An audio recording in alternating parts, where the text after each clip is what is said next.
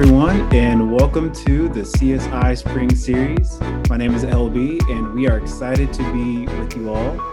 Tonight, we are so fortunate and excited to have all the way from the other side of the country Dr. Rafe McCullough, Dr. Bob Nations, and the Reverend K. Monet Rice Jalloh to engage with us in a discussion about the influence of gender identity, sexuality, religion, and spirituality within a counseling relationship. Dr. McCullough is an assistant professor in the Education Leadership Department at Lewis and Clark College. His teachings and scholarship center on multicultural and social justice, counseling, and advocacy, addressing aspects of identity in counseling, disability, uh, and affirming counseling practices of queer, trans, and non binary youth and adults. Before his work at Lewis and Clark, Dr. McCullough served as a professional school counselor and clinical mental health counselor. Dr. Nations is a professor in the counseling department here at Wake Forest. Dr. Nations' research and special interests focus on integrating spirituality in counseling, premarital counseling, couples and family counseling, and consulting religious organizations in transition. He is the associate director of, or sorry, for the online counseling master's program and serves as a pastor for the United Methodist Church. And uh, the Reverend K is oh, sorry, the Reverend K. Monet is an associate chaplain in the office of the chaplain here at Wake Forest. She has been at Wake Forest since 2012 and is currently working on her doctoral degree at Duke Divinity. She specializes in uh, spiritual well being with a current gravitational pull towards cultivating spiritual practices for descendants of enslaved Africans. She also populates a YouTube channel that intertwines African and African American ancestral practices with Christianity. Um, we have seen how important identity is to many people this past year. And as we continue to learn throughout this Women's History Month, we can further experience the influence of personal identity in our daily interactions. Tonight, we want this conversation to add to our collective continued learning. Um, our speakers have backgrounds in acknowledging the importance and impact of multiple identities we all hold. Um, so we hope that in sharing their experiences and perspectives, we can all feel a little bit more comfortable uh, recognizing and valuing the various ways in which we and those around us identify. Thank you, LB. Thanks for introducing our wonderful speakers, and thank you for coming with us tonight. We're so excited to have you. Um, and welcome to all those coming for the first time uh, that are in the audience, and welcome back to those who are with us in previous sessions. My name is Bobby Lang, and I'll be co leading tonight's discussion. Uh, before we begin, we do have a couple housekeeping items. Uh, this is a comment I've made in each of the past two sessions. I think it's just important to note at the beginning. Uh, we want to note that identity is complex, nuanced, and multifaceted, and we only have one hour together here. Okay. So while we will work to get the most out of our time, we consider this to be opening the door on these conversations rather than attempting to get to the bottom of everything. Um, so if you walk away feeling a sense of wanting more, that's to be expected and just be mindful we're going to attempt to really dive deeper in future iterations of the series. Um, we also just kind of want to note with regards to cameras if you can keep those on tonight we would love that that would be really appreciated. And um, additionally we also got some feedback regarding questions. So at the end of our session tonight instead of having the chat function as being our kind of go between we're actually going to allow you to ask those questions so in the last couple minutes, we'll make space for people to be able to bring up those questions, and you can just ask them rather than us being a go-between. Um, kind of makes it more natural. Um, last but not least, I think that's it. Actually, we're good to go. So um, with all that being said, I think we can begin this discussion. So um, if you could just each briefly describe how religion, spirituality, gender, and sexuality show up in your professional work, and Reverend K, if you would mind starting us off make sure my mute is off before I start talking. So, well, first I want to say thank you all again for inviting me here this evening to you, LB Snipes, and to Bobby Lang for putting this together and making sure all the reminders went out so that I did not miss this. So, when we're talking about religion, gender, and spirituality and how it shows up in our work, I, I want to start with a caveat first um, because I know that the background or the basis of this conversation is counseling. And a lot of times people use the language of pastoral counseling. And I am very keen about making sure you know we're having a pastoral conversation and that I am not uh, certified, nor do I carry a degree in counseling. And so one way that it shows up for us in identities are for those who, for whatever reasons, perhaps um, upbringing or their own levels of comfort, feel more comfortable talking to someone from a particular faith background versus a counseling center or a therapist. So we find these identities sometimes couched in certain communities that have certain levels of suspicion of the medical field or people who carry degrees such as or titles of therapist or counselor and what that may say about them. And then we try to redirect redirect back into these professionals who are trained to have conversations that steer, um, and in some of the cases, mental um, health issues. Whereas we try to hone in on things of the spirit, things of the existential kind of levels. And that is where you find a lot of your gender identity and your sexuality identities, and of course, within religion. Now, chaplaincy, which is very different from being a campus minister, a chaplain typically is rooted in a particular tradition, but we do not minister to just that particular tradition. So we are geared across the entire university, regardless of our personal tradition, to reach into all of the fields. And so for those who come from a religious background, as they are trying to make sense of themselves, ask the deep questions of purpose and of meaning meaning making, as we say the university system is all about. Of course, we, we gather a good swath of people who, in trying to make meaning and find their own purpose, are grappling with parts of themselves that perhaps their religious tradition has tried to steer them away from. So, whether it's a sexual identity that falls outside of the heteronormative standard, or whether it's a gender identity that is something beyond the binaries of male and female, woman and man. So we find people there wrestling mostly theologically. How can I either move beyond the teachings of my, my family, or am I still acceptable to a deity, to God? Um, how can I make sense of my existence if we say God doesn't make mistakes, but I feel that my entire identity is a mistake? One again the redirect uh, to to make sure that while they're talking to us they're also talking to a licensed professional but also really grappling with the deep theological issues that people typically show up with which at times clearly may not be an idea that they hold true to themselves but they're grappling with their teaching and their training and the, the images and the messaging around them. So it shows up um, often at our doors. You know, we, we bring our entire identities with us. And that's something, especially in our office, we constantly want to encourage people to do to bring their full selves. But also in our work, we also have a level of justice work so that we can make it safe for your full self to show up. I know we love to say, bring your full selves, not to a place that's not safe.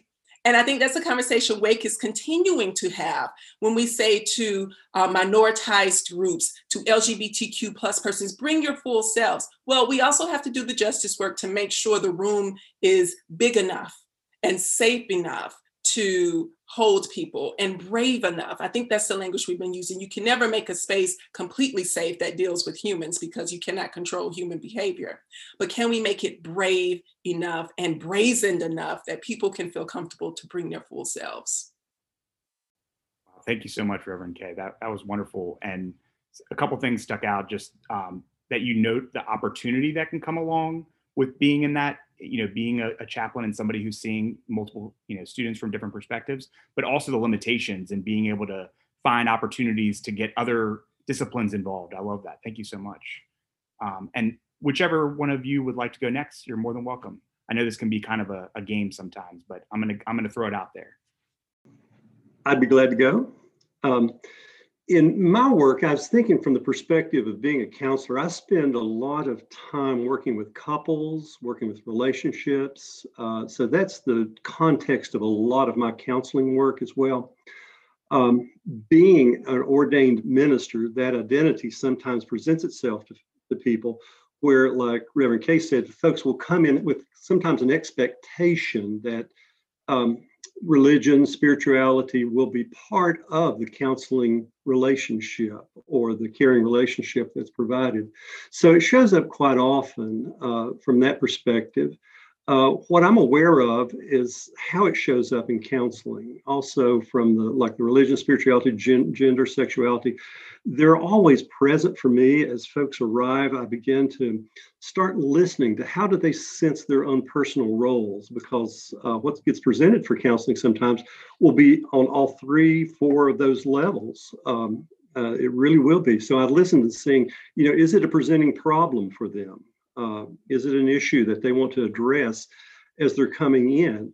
Uh, a big part of what I do is to, to, bring in an assessment of that. I listen to their personal roles. How do they identify themselves as father, mother, husband, son, friend, provider? So I'm collecting information always about uh, their own sense of identity in that. I'm also listening from a cultural perspective too, and how do they identify themselves from the culture that they come from? Um, there's such issues like they, they, you know, they could say, you know, that, or you observe they're black, they're white, they're brown, so you have this kind of racial identity. And what does that mean to them?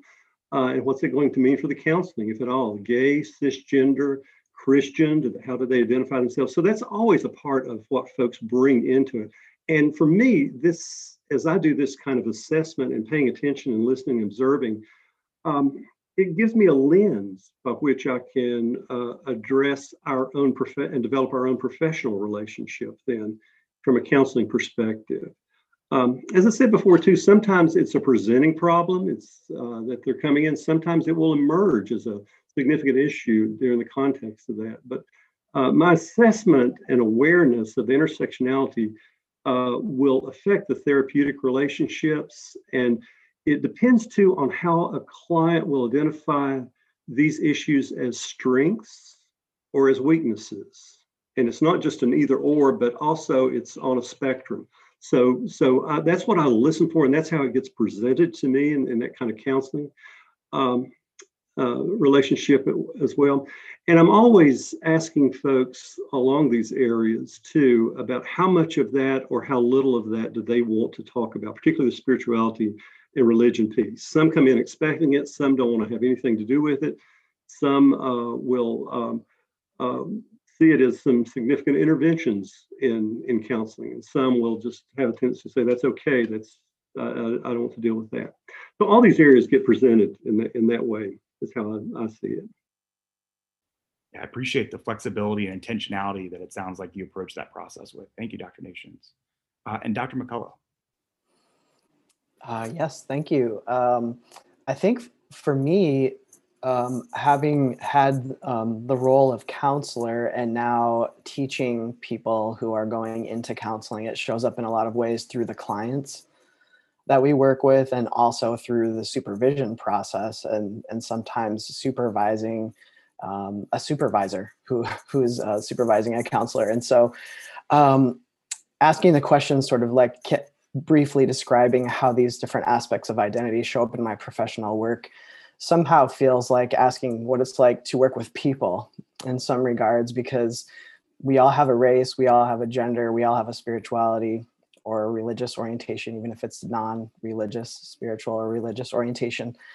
And so I think intersectionality is, is, a, is a piece of our work that we're constantly trying to uh, discuss and get better at as counselors. And I think that um, there's the conversation about intersectionality, and then there's like when you really get up in it and look at it, it's it's very tricky, right? Because as humans, we're kind of wanting to put things into containers so that we can uh, understand a particular experience. And sometimes we really need to get into that one experience because that's what's really salient for that client or that supervisee and sometimes it's it's kind of hanging on some other uh, aspects of their identity or experiences and i think um, that that intersectionality piece it's it's a really big question and I, I, feel like we we've seen it show up in the literature in the last really um, it's it's been showing up for a long time but like an increase of it in the recent years like five to ten years um, and still when i'm talking to clients and participants in my research there's a sense of people not feeling seen clearly or heard or feeling like they have to sort of put themselves in a particular container in order to be acceptable to talk to a person. Or maybe this place is where i talk about this and this place is where i talk about this. Like with my pastor i can talk about my spiritual needs. And with my counselor i can talk about my gender identity but i can't talk about both of those things in one of those two places.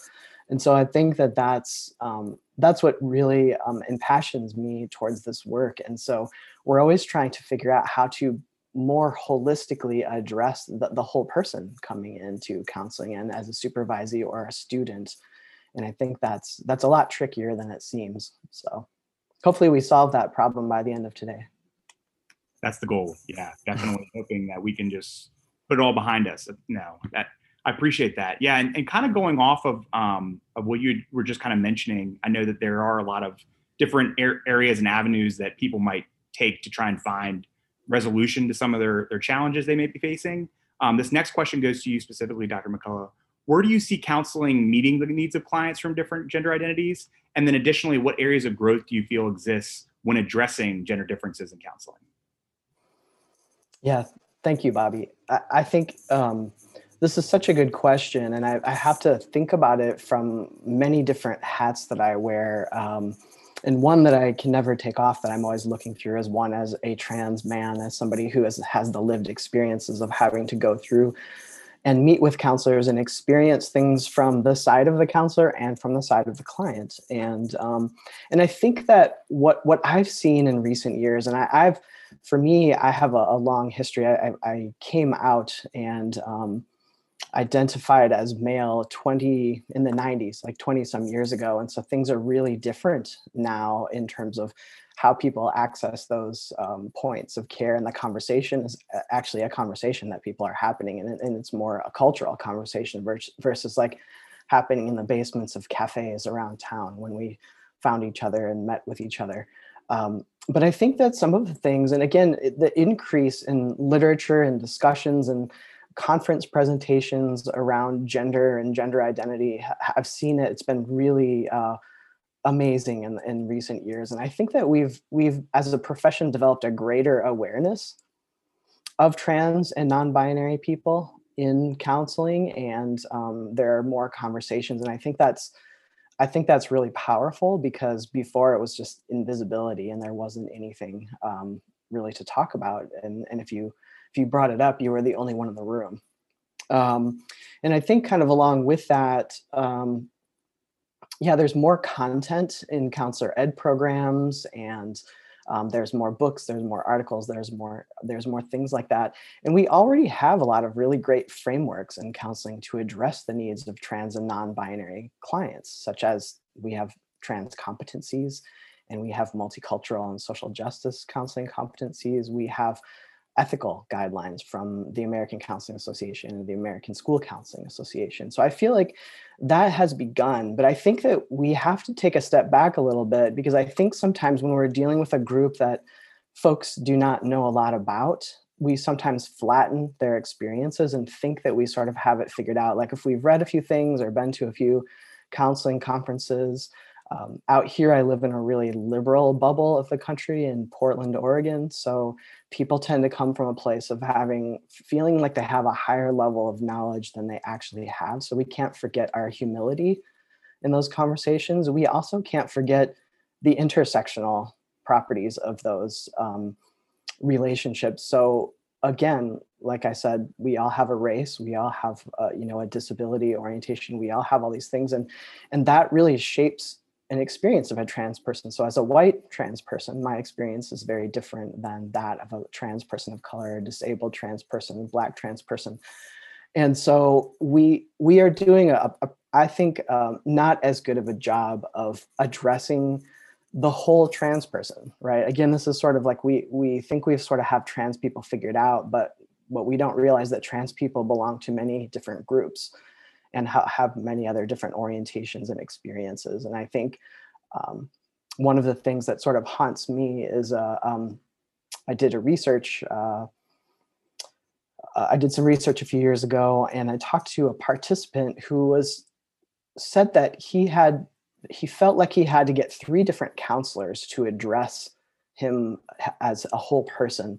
And he identified as a black trans man with disability. And he said he went to a, a, a gay white man because he wanted to address sort of the LGBT aspects of his identity, but that person wasn't comfortable about talking about race. And the ways that for him, you know, having to ch- switch from being seen and regarded as a black female in our culture and now being seen and regarded as a black male, he had a lot of things to unpack, which was related to his race and his trans identity.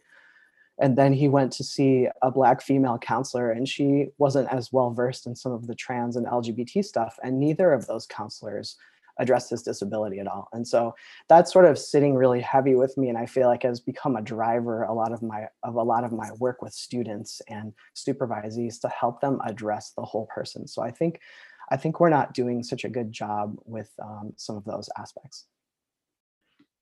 Yeah, thank you for those insights, Dr. McCullough. I, I think you're right. There is this kind of slippery slope of how we can address the whole person. Um, and it's not an easy task by any means, um, but it's something that we can all continue to work on um, as best as as possible. Um, and so, kind of just outside of a counseling perspective and more from the pastoral side, uh, Reverend Kate, in, in what ways has your work highlighted the need to acknowledge and consider um, identity in helping those that who you work with? No, definitely. So I um I, I don't really get the option of or the luxury of um picking which intersection I show up to. Just walking in the room is a cluster of intersections for me. And but I'm deeply, you know, thankful that um, there are a lot of people who are just now being introduced to the idea of intersectionality. Um, I was kind of born here, right? And so in my work, and this is something that I've been having conversations with not only for uh, our office, but for the department and for the division, is to say, um, not just in my work, I need you to consider how those of us who live at these intersections have an additional job that other people do not have. So, for example, I will have Black women seek me out for. I can go an entire semester and never have a spiritual conversation or someone come to me for the, the purpose of being religious or spiritual outside of needing to identify with the, the personhood of me being a Black woman. Um, our counseling center on campus, and I have complained about this, has one Black female and they are doing these things to kind of make these movements but i think they, they made some some student movements and i was like no no no this this isn't very healthy because our students have to start over. And so it literally creates this additional job. But it's not just me it's also uh, other black persons who work in different departments who will have students just drop in because they're seeking out someone to say here is what just happened. Can you believe this? You know and, and and it's yes yes i can so it impacts um, my my own work in that way. Those the intersections of um, being a black woman in academia um, and adding in the layers. Um, there, there, are so many intersections that we don't consider, especially within, um, I would say, the Black community, which is by the time you hit academia, regardless of where your financial status is in, in life, because a lot of people would say, I'm on the borders of, of poverty, you have entered into this kind of middle class livelihood that is a different. Um, arena for some people that they're still trying to navigate and the guilt that comes with it the survivor's guilt. And so when you don't have someone in the counseling center or someone available who can understand the dynamics of um, and you don't yet have the language to explain it to someone we in a way we do more harm to people when we make them become the teachers for their own traumas and so I was c- coming back, I made this note while Dr. McCullough was talking. And there's something that I personally do in my work, um, mostly because I remember that for, for me, um, and I'm, I'm trained in an area that believes in training up the next generation of ministers. And so I would say to all of you in counseling, little, go out, find the next generation mention to people who occupy these intersections who say i'm going into finance say have you considered counseling like literally just introduce the idea they may say buzz off and going to wall street go away But 10 years later, 20 years later, they're going to say, you know what, there was a bug in my ear. I think I will go to counseling. I want to be to someone what I never had.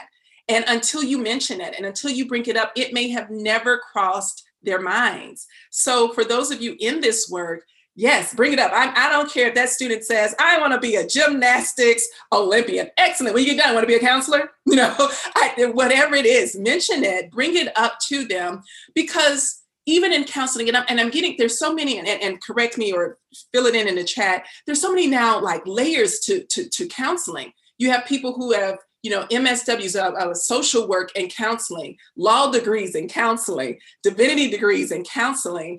And, um, and I, I, know a lot of people who have gone back to get uh, counseling degrees or certificates or certifications so that they can be certified in this work. Bring it up, train up the next generation uh, because th- there are people waiting to to have further down the road. This is like back to the future, getting your time machines and go to the future and build up what the next generation needs now. Um, I do it, I do it all the time. Every year I give myself a quote. I'm like, I have to convince one student to go to divinity school. One, at least one.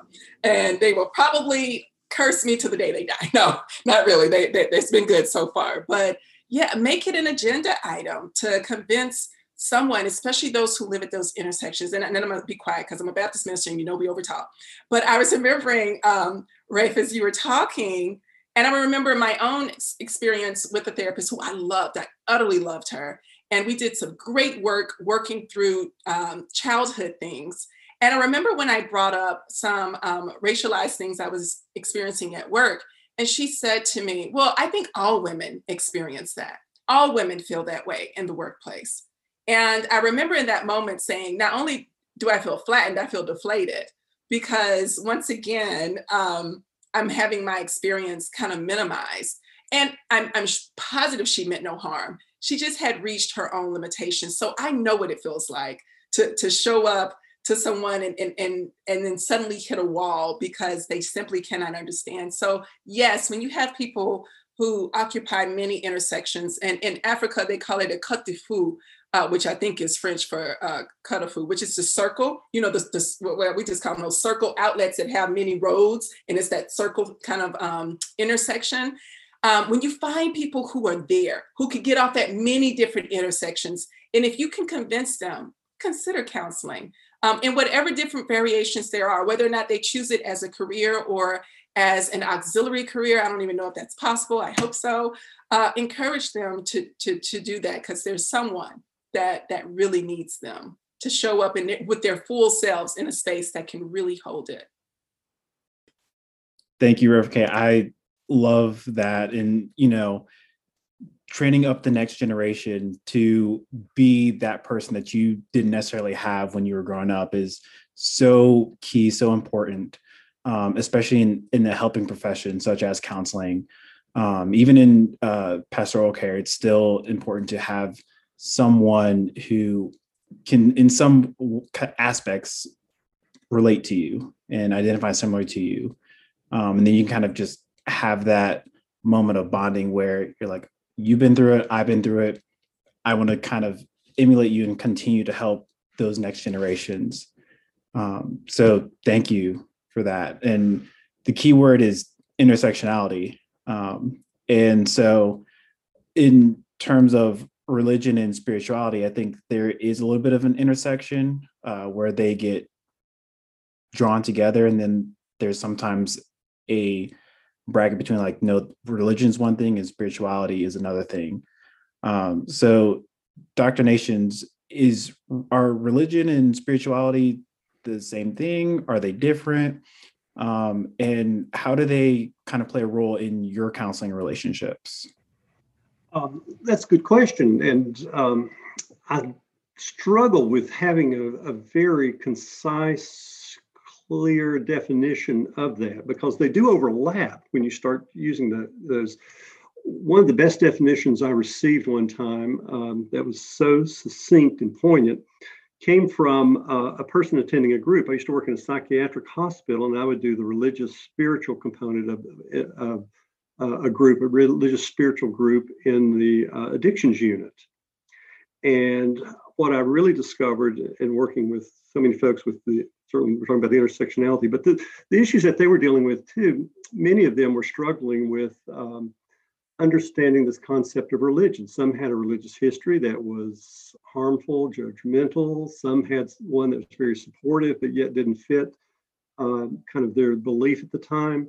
So um, I asked that question. I'd always start out because I think it is important for us to, de- to determine what is the difference between uh, spirituality and religion. And one of the participants uh, answered my question. I said, "What what is the difference between spirituality and religion?" He says, "I've got a definition." I said, What's that? He says, Religion is what keeps us from going to hell. Spirituality is for those who have been there.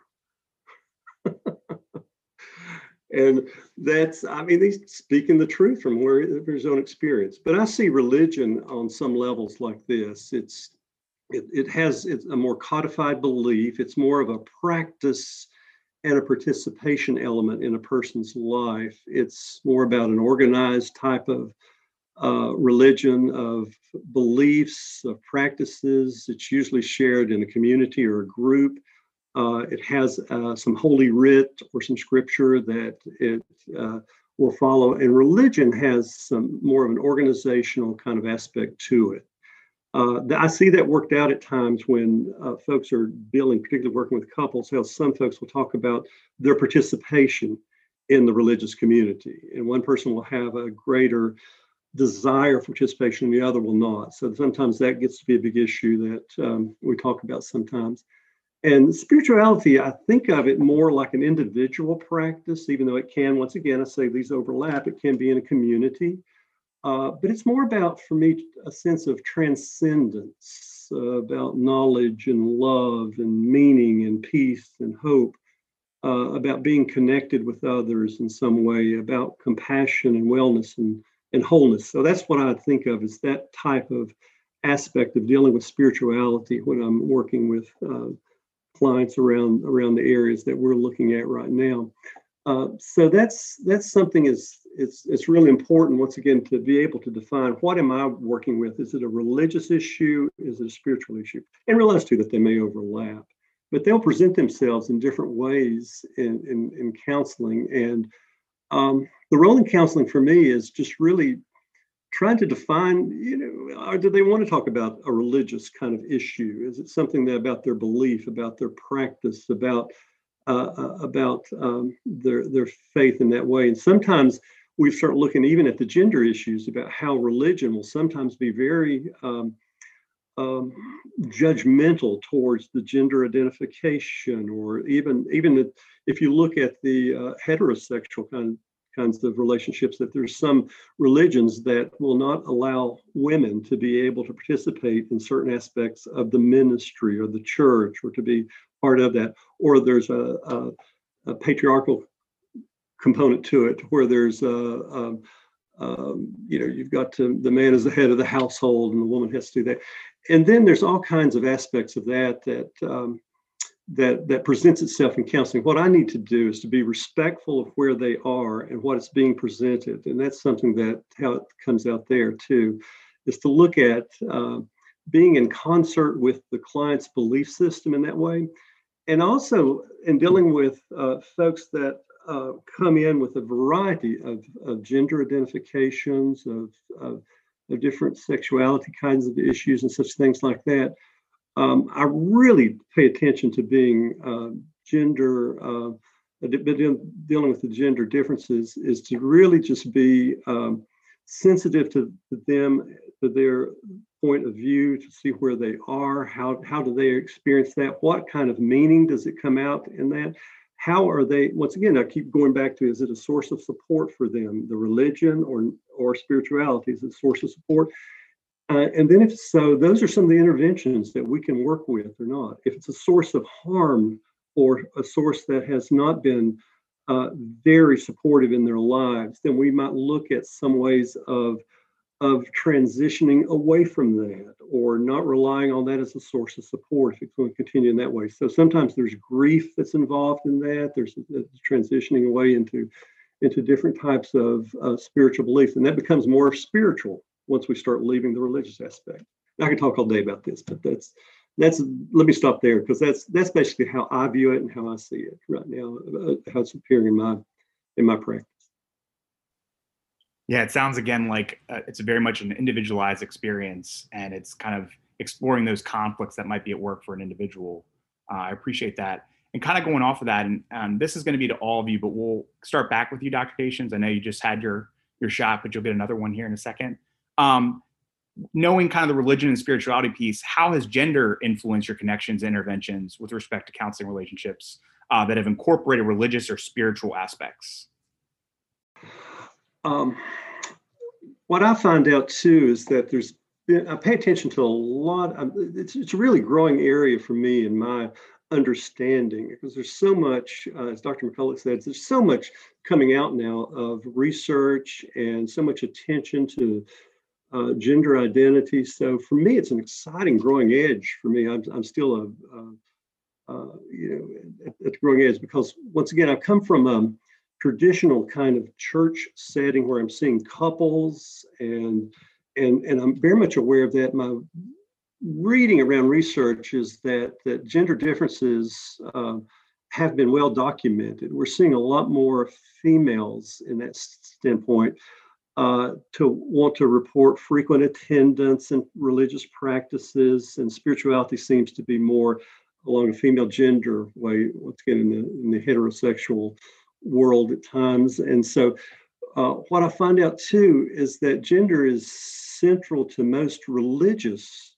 beliefs and religious orders. There's a very well defined um, understanding of what it means to be uh, a specific um, uh, gender in, in, in the in the religious realm and religious war. So it does have a significant impact upon relationships. And just going back once again too is is just really trying to pay attention to a client's belief system and how has that impacted their intersectionality of all the areas that we're talking about but since we're talking about gender how have they learned to understand their own sense of gender from their spiritual and religious history so I spend some time talking about that and seeing, you know, is it something that's been very affirming? Is it been something that's been, uh, in some ways, um, uh, negative, and, and, and ha- what kind of impact does it have on them? Um, it's always, um, for me, interesting how the, the discussions and understanding of gender identification will affect their mental health, social connections, um, relationships, um, the relationship with their spiritual community, and the social support that folks have. So those are things that I really pay attention to with working with with gender um, within the counseling relationships. Thank you, Dr. Nations. I appreciate those insights. And um, again, we'll we'll give it a toss up to whoever would like to follow that one up I'll jump in here. Um, and I want to make sure I'm, I'm hearing the, the, the, question correctly. I tried to write it down. But how does gender show up? Um, repeat the question so I can make sure I'm answering the right thing. Absolutely. And this might look differently based on your response uh, in a counseling context versus pastoral counseling. Um, but how has gender influenced your connections and interventions with respect to counseling relationships that have incorporated religious or spiritual aspects? So, um, for me, um, a lot of the time when I end up in these pastoral conversations with people, and, and gender is the leading conversation. I'm going to do that again. Five years ago, mm-hmm, the leading part of, of genderized conversations were usually with women coming to uh, discuss how they feel ostracized based upon their gender, how they feel put upon either by religious bodies or even within uh, romantic relationships based upon uh, gender roles and gender ideas and how they are genderized into um, particular behaviors. You know, re- really, usually around the uh, the conversations of how they wish to show up sexually but because of gender identity, well, no, because of gender roles and also uh, gender boundaries. They could not uh, express themselves in ways that they felt were healthy, um, but also align them religiously or spiritual. But basically, people wanted to fake the funk, right? in, in short, and figuring out where are the lines where I can stay authentic, but also be considered uh, for lack of better terms, uh, a good girl. In the last um, two years, I am deeply excited for the conversations around gender for my students who um, I keep as mentors. I, I, like to keep someone younger than me as a mentor to check me consistently when my language isn't up to date around gender and gender identity and sexual and sexual identities. Um, it is it is a I don't want to say it's a learning curve. No, it's just a continued learning. It's an aspect of the work that I have to do, and so making sure that um, I am using language depending on who I'm, not just depending on who I'm speaking to, but making sure it stays level across the board, that I'm staying in the seat of teacher, making, even if the person isn't coming to be taught, but making sure that they're consistently making room so that um, everyone can be present. And so it, it, shows up in these different different ways. So whether people like it or not, um, when you come to me, you're gonna, I'm, be as expanded as I can be expanded. So it's about this constant renewal of language and of um, learning that there are those who have trials and difficulties that are beyond me. It's about making sure that um, for me, especially within gender and speaking to women, especially to Black women, and the Black community can be very slothful with LGBTQ plus issues, but making sure that we're consistently having the conversation about when we say a women's event, to whom are we are we actually inviting? Who, who are we talking about? And making sure we're having the nuanced and difficult conversations for people who feel that they have just been given space and they're like, oh, and now we need to expand the space. And I'm like, well, let's talk about what's problematic about this conversation. And so gender shows up in this way, you know, as a, a cisgender woman, I have a lot of privilege here in this conversation. And I have to also understand that that is the case going into every conversation, but also introducing that idea. So it shows up in this way where, for me, um, finding out where, where the boundaries are. And I say boundaries because there's always a boundary someone has set in place. So finding out where those fringes, where the boundaries are, and making sure I stay there on the peripheries with those who feel the least, the last, and the left out, and making sure they're constantly in the conversations um, with the people who are privileged enough in whatever moment to be empowered enough to decide where the center and where the gravitational pull is.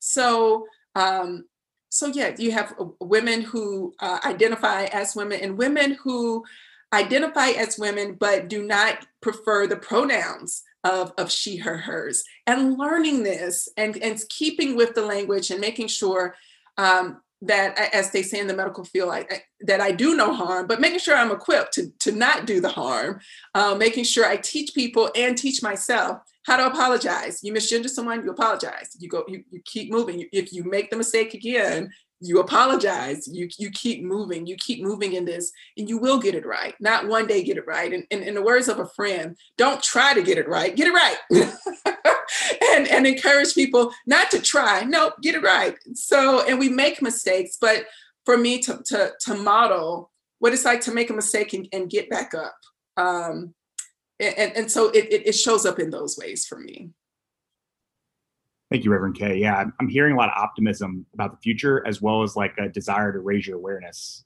around these topics and continuing that growth. And I think that kind of goes in line with some of the things you were saying, Dr. Nations, regarding growth edges. So I appreciate that. Um, and lastly, uh, Dr. McCullough, uh, your thoughts on that that question. If I need to repeat it, let me know. I think I have a sense of the question, but we'll see what happens. Um, but I think that um, I think what what makes me think of is uh, a lot of stuff that comes up around gender obviously comes up around through lgbtq and trans issues and i think that sometimes like the awareness piece is really key and i, I really loved what you said um, reverend k about um, just kind of basically tripping and falling and picking yourself up and dusting yourself off and keep moving forward rather than getting kind of paralyzed in that. And i think sometimes you know c- counselors who have more of, of a, a, religious orientation that may have had as the underpinnings that you know being queer and trans is sinful may not be able may really struggle to address the trans and queer identity at all in in the counseling. And then you have folks who maybe have been harmed by religious institutions or identify as not religious or have had kind of like a negative antagonistic relationship that sometimes don't understand um, how to address the spiritual and religious needs of their trans um, and non-binary clients. And i think that um, that's really important like we're sometimes not acknowledging sort of in in some way more of a, a, a collective religious trauma that has happened to a lot of lgbtq communities um, sometimes misapplied right where people are coming from from those uh, angles and i think that sometimes uh, we if we're not addressing spiritual and religious um, concerns for our trans and non-binary clients we're we're missing the mark entirely. And I think sometimes there's an assumption that we're going to avoid that because, well, we don't want to bring up that because that's maybe really painful. Or that's maybe they maybe they're just I just assume they're not religious at all. So we're just not gonna talk about that. Just a lot of assumptions that are made. And I think sometimes, you know, we gotta we have to get up in that. You know, I I mean I, I grew up in a religious family and I had a family member recently say to me, why don't you go to church anymore? You know there there are so many catholic churches who try to be open and welcoming now to lgbtq folks. It's really different than it used to be. And i, I think about that you know because and honestly for folks who are kind of struggling with those things it takes a lot to get into that space of contemplation and safety. And as also you said um, reverend k about making the space big enough for people to come into and feel comfortable or feel like they can kind of grow in that space. It's it's different to come into a space where you're being tolerated versus a space where you can feel like open to grow. Like that to be able to thrive and really grow in that takes a lot more than just tolerance. And so i think that some of that needs to be unpacked with some of our um, trans and, and lgbtq uh, spectrum clients. And so that's kind of how i see that going. I really appreciate that. Like kind of it's kind of like mapping the directions that we need to go in, in in order to really create those spaces. I really appreciate that. Um, and so I, have heard some of the optimism from from all of you and like kind of these concerns about how we can grow and get better. Um, are there some emerging trends or patterns that you've noticed um, that are more concerning uh, more recently that we need to be aware of as counselors and as professionals? And we can start back with you, uh, Dr. McCullough, if that's okay.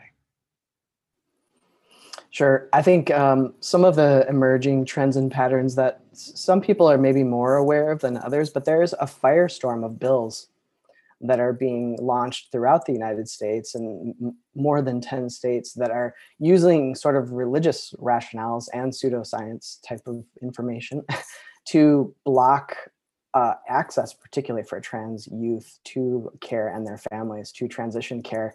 And in some cases, uh, criminalizing providers and or criminalizing parents for trying to access those care uh, options, which are really um, uh, they really prevent uh, suicide.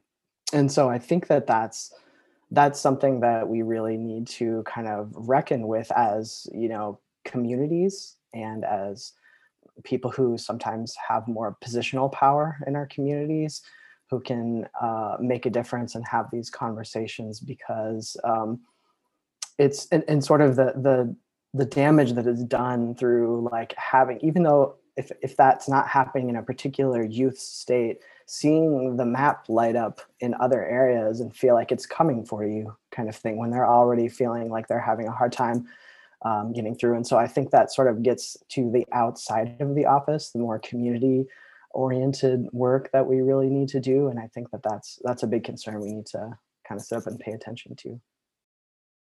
Yeah thank you. I think that's definitely an area of, of getting some significant advocacy and, and putting our heads together to figure out how we can better raise awareness around that topic. Thank you.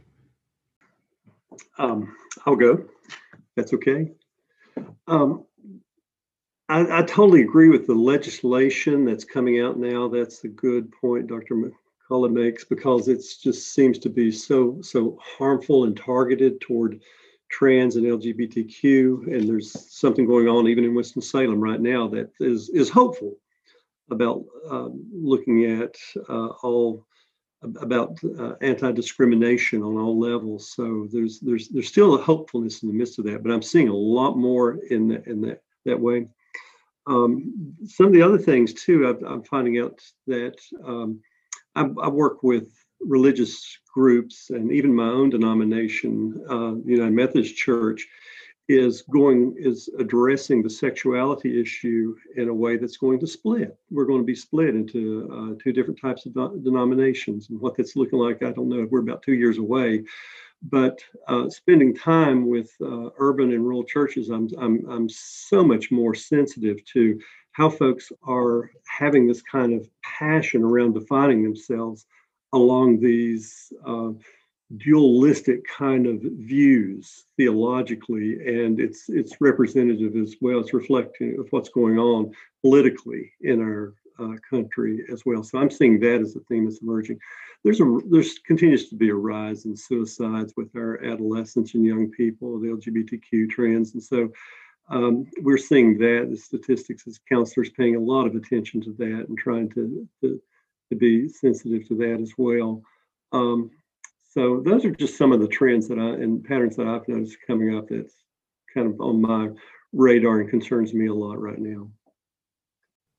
Yeah, I appreciate that. In this time of feeling kind of isolated for a lot of us, I feel like having these dual, you know, dualistic nature to, to our political and religious beliefs, I feel like that can make people feel even more isolated and bring up those risks of suicide and, and other really bad outcomes as well. So I appreciate you bringing those up. Thank you, Dr. Nations. And Reverend K? I'm going to yield my time back to the people in case they have questions. Perfect. Thank you so much. Yes, Alicia, got a question? I, I do, yes. Um, sorry, I, I, I, lost. I'm so sorry. Technology. There we go. Um, I've often found myself um, being a part of multiple multiple identities. Um, I was an American who grew up overseas. Um, I'm a Navy veteran, and as a veteran, I've always found that particular identity really to be um, a challenge, um, trying to find my place in military culture, also in respect to um, my place with my gender in the military. Um, I'm also a mother, um, and with the conversations that have been happening recently, um, some that have been largely negative in some circles concerning women and pregnancy in, in the military, how do you address the pain and uncertainty a client has when dealing with internal conflicts and maybe multiple identities they have in religious, gender, and cultural identities? I'll jump out here first and then I'll let the counselors go. Um, mostly because I, I, tell people when they come to, to, to me, like for example, Alicia, if you came to um, our office for training, we, we let them know that we're a little bit different than a counseling center and that in the fact that we're able to be interventionist um, and to walk with you through the experience. So my first question would be, who who are these people? Whose walls are we knocking down today? Um, and it sounds like we're going against an entire government. So um, for the care or the approach that I would take and often take, and it's probably why I'm always exhausted, uh, when people talk about the parameters and the barriers, are figuring out, um, in the words of uh, James Forbes, who was former pastor of Riverside Church up in New York, um, when there's an issue. And he, he gave this example of the babies in the river. He said, you know, word goes out, there's babies in the river. And a church group goes down, they get a van and they go down to the river and they immediately join hands and start praying, Lord, please help those babies get out of the river. Another church van pulls up. They see them praying and they say, first of all, let's get in the river and get the babies out of the river. But then there's a third group that goes up the stream and they say, let's find out who's throwing babies in the river. And then I like to take it a little bit further and say, and then someone needs to say, when they're out of the river, let's make sure we check their lungs for any damages that they may have incurred that they will have uh, damages of much later and further down the line. So for, for me, in, in hearing your story, those different identities, especially where there are barriers, I gravitate towards those barriers to say, what can we heal? um, in the work that we can do together, but also where can we go?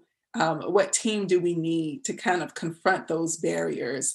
If that is the only way that the healing can take place, to say, you know, um, in, in the terms of the example of the babies in the river, if you say, you know, let's go up the river to find out, you know, who's throwing the babies in the river. Uh, because you may say, I may not be able to affect things for myself, but if I can affect it for future generations, that may be the healing that I need um, in the moment but also figuring out how can I give you agency or empower you to to kind of go head on into those things versus just not just join you in them but en- enable you to do those things and i'm going to give it to the counselors because they, they come from a very different angle I can go. I think, you know, it, it depends on what what the focus is. So I would work with somebody to kind of unpack some of those things and figure out where are they at with this. Is it something where you just need to um, have be be witnessed and tell your story? Is it something where you're kind of in a place where it's an actionable thing where you want to take action on things or or change things or systemic change and how can we partner together on that or is it is it something where we can process sort of the experiences that you're having and or talk about sort of how you can access community healing right? Because sometimes there's there's a time when you only want to be around people like you to process what's happening to you in in various roles. And so i guess i would i would look at that some of those things and see kind of what what your goals are what what's a, a place where you would want to start or a person who's presenting with those kind of um, situations is starting at And I, I totally agree with Dr. McCullough in that way because that's just to find out where where they are and what that's about with them. I I tend to work from an attachment uh, stance at times. So when folks are looking at these various aspects of their own sense of self and identity, um, some of the things I find helpful is being able to find out where where where is it that you feel some connection with what you're experiencing? Where is it giving you that kind of energy and affirmation and and and positive regard in that and, and build on that? And then where where is it creating distance? Not only that from externally but also internally when we start looking at this that sense of identity and uh, the various identities that we we we're aware of to look at what gives us connection and what uh, what creates distance so that's a very simple way to look at it but that's one way that i think about it thank you alicia for that question Any other questions? If, if speaker panelists, you're willing to field more questions, I know we're a little over the seven o'clock time. Um, I have a question. Can I ask? Is that okay? Um, I was really struck um, by your example, Dr. K, um, Reverend K, of the um, the counselor who kind of you said like reached her limit and like you were minimized and flattened, and you were like, I'm sure she meant no harm, but it really seemed like she was just had like reached her limitation, was coming up against her limitation, and so I mean, my sort of reflection on that is like, am am I minimizing or flattening others because I've reached my limitation? Um, and when and or even not am I, but when and where am I doing that? you know? Um, and I wondered what else, like what other kind of um, response I mean, I can imagine some other responses in that scenario that would have been helpful for her to say instead of what she said. But I just wonder is there just always going to be that limitation where we won't even be able to say anything else, you know, or like, You know, what's the alternative? That's a good question. And, and actually, I'm going to toss back some questions because I don't know the answer for your field. So for, for us, and again, it comes down to training. Um, I, I love to boast and brag that I've had great training. I've, I've been blessed to have great mentors. And something that um, I, I, I was an associate pastor in New York, in Brooklyn, and something that the senior pastor really wanted to make sure I walked away with was he, he would say, Don't preach further than you've seen. You'll be exposed if you preach further than you've seen. And and that was colloquial to say you know don't don't try to counsel married people about marriage beyond anything that you tell them isn't textbook if you're not married because i wasn't married at the time. Um, or you know tell people how to raise their children if you don't have any. Make sure you tell them everything you're saying is from a textbook um, or to teach people about how to have faith in the direst of situations if I've not seen the direst of situations. So he would say, preach as far as you can see. So for me, and again, a different field, when a student comes in and they are having a life experience that is not only further than I have seen, it is further than an experience that I can have. I at least have the ability to say, you know what, we have reached a place is to say, I want to walk with you. Is it okay if someone else joins us in this walk? and then I'll phone a friend. Um, I literally keep a Rolodex of friends for, for multiple situations. And, um, and if they're comfortable adding someone to the conversation, then, you know, we, we look to that.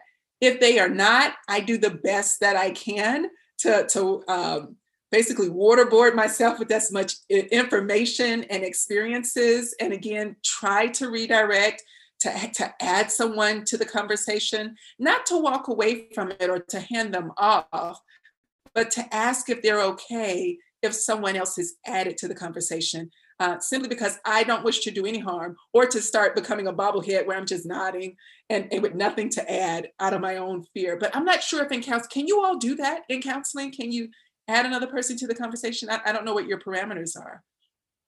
Yeah, depends on on the client. Uh, I think, and what their needs are. But I, I think kind of in, in also to kind of loop in what you were saying, Reverend K, and address Courtney's question too is, um, I think that sometimes we don't know when we're bumping up against that too. You know, like it's one thing to be able to reach out and get those resources and find like to be to be faced with something that happens like maybe we microaggress a client and we experience their reaction and or they tell us directly or somebody in our lives um, and then we can act upon that. But a lot of times there's a lot of stuff that, um, you know, I was telling my friend the other day, I said, you know, I can read something that's not about my experience like a hundred times in academic texts, and then I can see it played out in front of me in a room. And maybe on the third or fourth time I see it after I've read a hundred texts, I can actually pick it out and say what I'm seeing and then be able to call it out. And so for me, and I, I, I sometimes consider myself kind of late to the party on that in some ways because I feel like I need to take in a lot of information and then see it and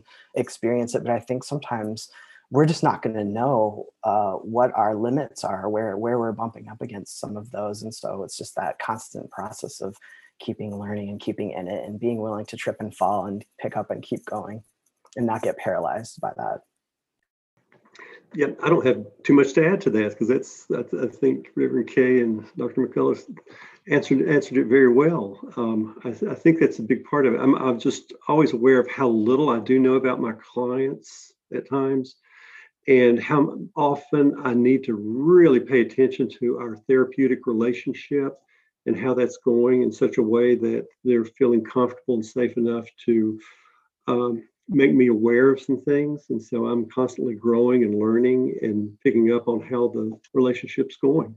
Is to be able and to feel comfortable enough and safe enough to ask questions at times when I don't know.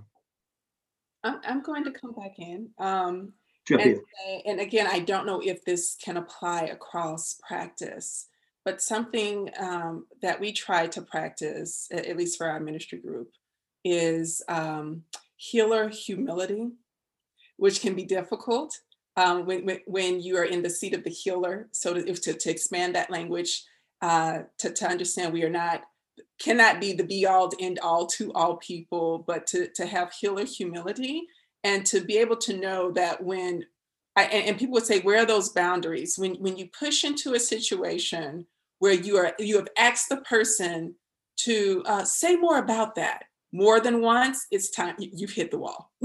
That's how you know when you've hit the wall. When um, and I can say, for example, I know when I've been in um, a moment where we went from talking theology and spirituality, and I had a um, white male who um, was grappling with his own sexuality, but also figuring out how to, as we were going into COVID, how to go home and live in his truth with family um, and and the healthiest way to do that. I knew that for me it would be harmful to say, you know, you go head on at it. No, I said, is it okay if I loop someone in who I know is qualified to have this conversation with you because they have had this lived experience, who knows what it's like coming from a conservative Catholic family, living in your truth here, but having to return home. I am not aware of what the psychological harm is going to be, but I know someone who who is well versed in this and not only if they cannot they can connect someone else to journey with you who could actually take over this conversation because even i won't know what care you need next so to close it healer humility at whatever point where you, you have to either make a note to google something later or to say say more about that you've hit the wall so healer humility might might be the, the word that we take away Yeah, thank you so much, Reverend K, for that takeaway. I think that's such a, a, powerful, you know, linking of so many of the things we've talked about today. This healer humility. I think if we enter in with healer humility into, you know, just understanding the advocacy issues, the the way that we can address our clients, the way that we can consider these issues and from a broader perspective. And I think something else, uh, Dr. McCullough, that you mentioned about um, just recognizing that intersectionality is normal. You know, I think we think about it as, as this big topic that we have to tackle, but it's really every individual we ever interact with intersectionality is at work. And so just recognizing these things as a norm and part of our experience. Um, but thank you so much, uh, panelists, for coming with us. Participants for you know sticking it out with us. 13 minutes overtime. Uh, thank you everyone for being involved in this, and um, we hope you you come away with you know some deepened understandings in, in some of these topics. I did want to just throw it out there. Um, April 15th, we will be having our keynote. Uh, Dr. Norma Devines will be coming. She'll be trying to tie together all these topics we've addressed over the last three sessions. Um, we invite all that are interested to come. So, panelists, feel free to join us as well uh, if you're interested. And thank you so much again. This was wonderful. I, I know I'm inspired. Um, very powerful messages. Thank you so much, everyone.